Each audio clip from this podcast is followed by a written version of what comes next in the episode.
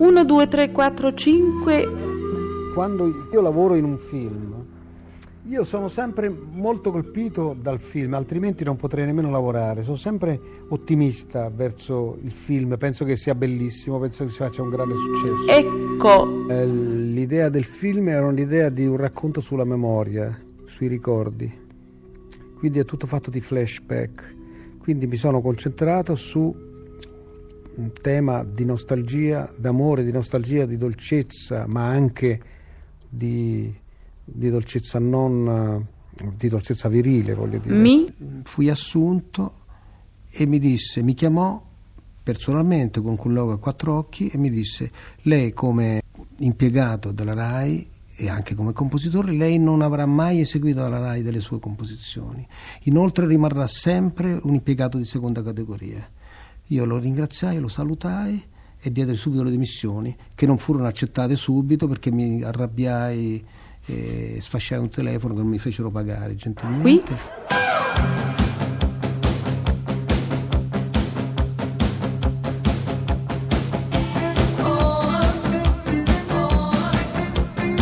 Pezzi da 90. Il trillo di un telefono che squilla con insistenza ossessiva, una valigia vuota chiusa in una cassetta portabagagli alla stazione e poi le strade di un povero quartiere di New York e quattro ragazzi che sono diventati uomini in fretta ma resteranno amici per sempre. Lui me l'ha raccontato, ha cominciato a parlarmene quando io ho finito di, di scrivere la musica e di registrare la musica di, di Giù la Testa. Lui voleva fare questo film già da molto tempo aveva in mente il romanzo da cui trarlo, era mano armata, ma dif- era difficile avere i diritti, insomma lui co- lavorò per avere i diritti, ma lui già sapeva che li avrebbe avuti e quindi mi raccontò il film già come sarebbe venuto, io ho cominciato già allora, prima di prima, sette anni prima che lui cominciasse a girare, a, a preparare i temi.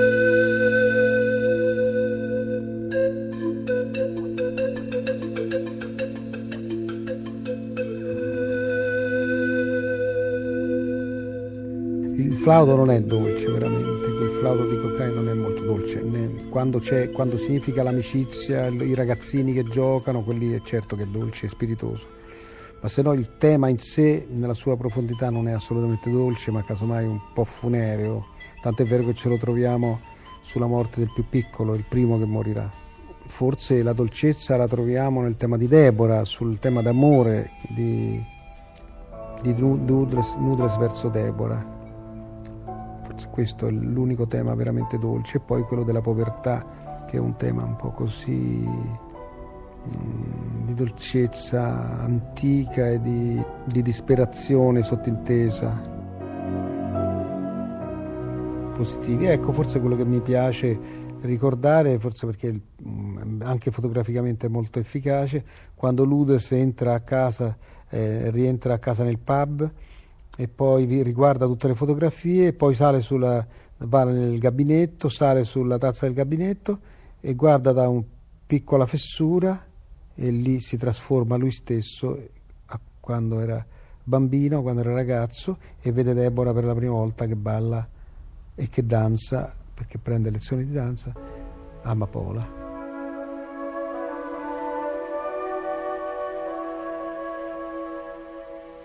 Però una delle cose che mi ricordo così abbastanza chiaramente, anche se ero molto giovane, è che io ho cominciato a studiare musica, no musica, non si chiamava musica, il solfeggio a sette anni. Mi ricordo che era alla, alla, sulla spiaggia di, di Riccione in villeggiatura e mio padre decise di farmi studiare il solfeggio, di insegnarmi le, mo- le note, i valori. Quello fu il mio primo contatto con la musica. Certo, alla fine dell'estate io eh, dovetti per forza sospendere questo studio, però mi rimase in mente quello che avevo fatto. E l'estate successiva, mi ricordo sempre a Riccione, perché noi andavamo in villeggiatura a Riccione, stavamo due o tre mesi, mio padre lavorava là, cominciai a scrivere delle mie composizioni composizioni che erano tutte, chissà per, no, forse chissà perché, adesso lo, me lo sto ricordando perché, erano tutte delle cacce, erano tutte cosettine per corni, tutte cose molto brevi per corni, tutti squilli di corni, tutti... Adesso capisco, ripensandoci, la ragione di queste, di queste, cacce era perché avevo sentito e mi piaceva tanto l'ouverture di, di Franco Cacciatore di Weber. Mentre sto parlando mi ricordo che forse il fatto che io sia diventato per un po' di tempo lo specialista del western divent- è, è la ragione è proprio perché forse mi piaceva il franco cacciatore perché cominciai con le cacce forse queste cose hanno contribuito a, a darmi quel, nel cinema quella scrittura un po' epica forse hai perduto la memoria con questo ti tornerà potrei citare una frase di Marx tratta dalla critica dell'economia politica che dice esattamente così. Un uomo non può tornare fanciullo altrimenti diviene puerile, ma non si compiace forse dell'ingenuità del fanciullo e non deve egli stesso aspirare a riprodurne a un più alto livello la verità? E perché mai la fanciullezza storica dell'umanità nel momento del suo sviluppo non dovrebbe esercitare un fascino eterno come stadio che più non ritorna? Ecco, credo che un regista che si accinge a girare un western debba tenere presente innanzitutto questa verità.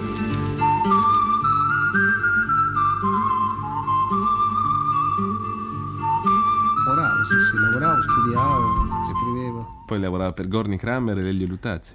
Beh, quello Nati per la musica era un programma divertente Dunque, di questi inizi c'è anche una, non so se leggenda metropolitana o verità. Lei è stato assunto in RAI e si è licenziato il primo giorno. Ma queste cose chi gliel'ha detto? Ci sono le varie biografie che ho dovuto Sì, mi sono licenziato il primo giorno perché il maestro Pizzini, che allora il direttore era di, del centro di Via Teulada, io avevo bisogno di lavorare, eh, fui assunto e mi disse, mi chiamò personalmente con logo a quattro occhi e mi disse lei come, come impiegato della RAI e anche come compositore lei non avrà mai eseguito alla RAI delle sue composizioni. Inoltre rimarrà sempre un impiegato di seconda categoria. Io lo ringraziai, lo salutai e diedi subito le dimissioni che non furono accettate subito perché mi arrabbiai sfasciai un telefono che non mi fecero pagare gentilmente e quindi dopo, dopo pochi giorni eh, accettarono, dopo 15 giorni accettarono le mie dimissioni, mi vollero anche pagare, io avevo, rifiutato, ma ho detto se no diventa un problema del, della gestione amministrativa. Sì, della questione amministrativa e quindi lo prego di, di direttore personale, ti prego di accettare i soldi, io non ero stato mai lì, è stato mezza giornata. Allora, lei ha inciso, ha curato e arrangiato una canzone che è entrata proprio nella storia della musica leggera, che è Sapore di sale, 1963, Gino Paoli.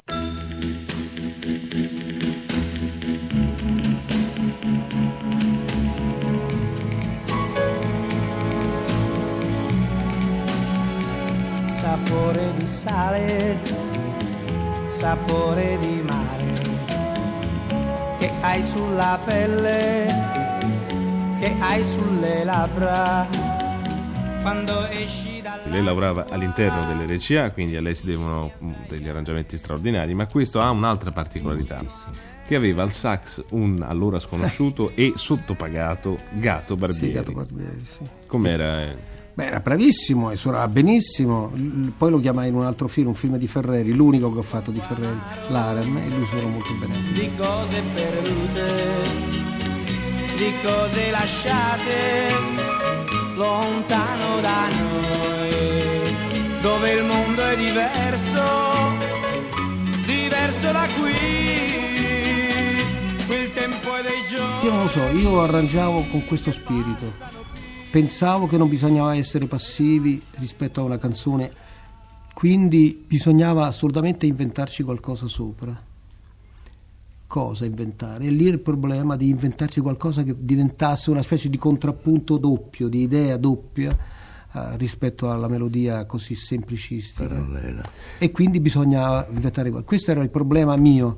Poi quando sono venute meno queste, questi, questi, concetti che io volevo assolutamente portare avanti, come ho fatto per tanto tempo, ho abbandonato l'RCA perché non era possibile che il direttore artistico mi facesse ascoltare i prodotti americani, le pilette dei 45 giri americani dove c'erano le batterie che suonavano, cosa che ancora si sente adesso e dopo 30 anni è la stessa cosa, 20 anni è la stessa cosa. Ma lei ha proprio anche introdotto alcuni strumenti tipo il clavicembalo, la tromba barocca. Sì, sì va bene, eh, sì, ma questo non è molto importante, è importante l'idea che il compositore, il, compositore l'arrangiatore imponga alla canzone un- una certa idea. E questo poi è venuto meno perché oggi, ve- salvo rarissime eccezioni, gli arrangiamenti per le canzoni e per la musica leggera sono un po' standardizzati.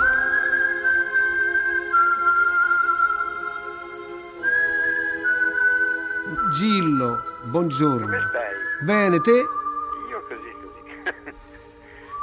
Vogliamo dire che eh, la vostra amicizia o conoscenza è iniziata nel 66 sicuramente. Sì, sì, tanto tempo fa è rimasta intatta un'amicizia fraterna, io voglio molto bene a Gillo. Idem. Eh, idem. Ma è vero, è vero questo, non è tanto per dire. eh. No, ma poi eh, effettivamente sono stati gli amici che mi pare il maestro Morricone ha voluto in questa occasione, tutti quanti, no? E ricordiamo la- l'occasione, 1966, un altro di quei film che rimarranno nella storia, e che è La battaglia di Algeri, dove appunto Gillo Pontecorvo era regista e Ennio Morricone compose la colonna sonora. E, e Gillo Pontecorvo ha scritto anche la colonna sonora perché ha collaborato con me. Bontà sua. Bontà mia.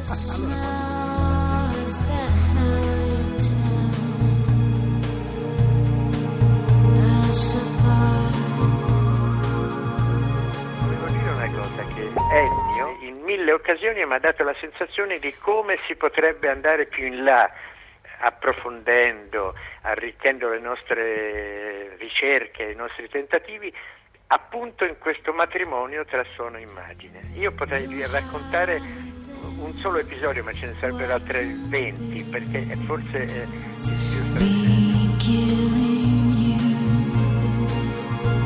il vecchio film che feci in cui era protagonista Marlon Brando, c'era una scena che mi Queimada. Cos'era, Queimada? Queimada. Esatto, Dove Queimada. si dice che Marlon Brando fosse all'apice della sua avvenenza, vero? Eh sì, era, ehm, Brando era bellissimo, ma quello interessa poco a me, era bravissimo, era bravissimo, ma qui in quella scena, come succede sempre, lui non rese abbastanza, la luce non era giusta, insomma io ero, se avessi potuto tagliare quella scena e buttarla via, ma era necessaria per il racconto, l'avrei fatto. Manifestai a Ennio tutti questi dubbi, queste incontentezze per quella cosa lì, e poi Ennio passò a, a comporre la musica.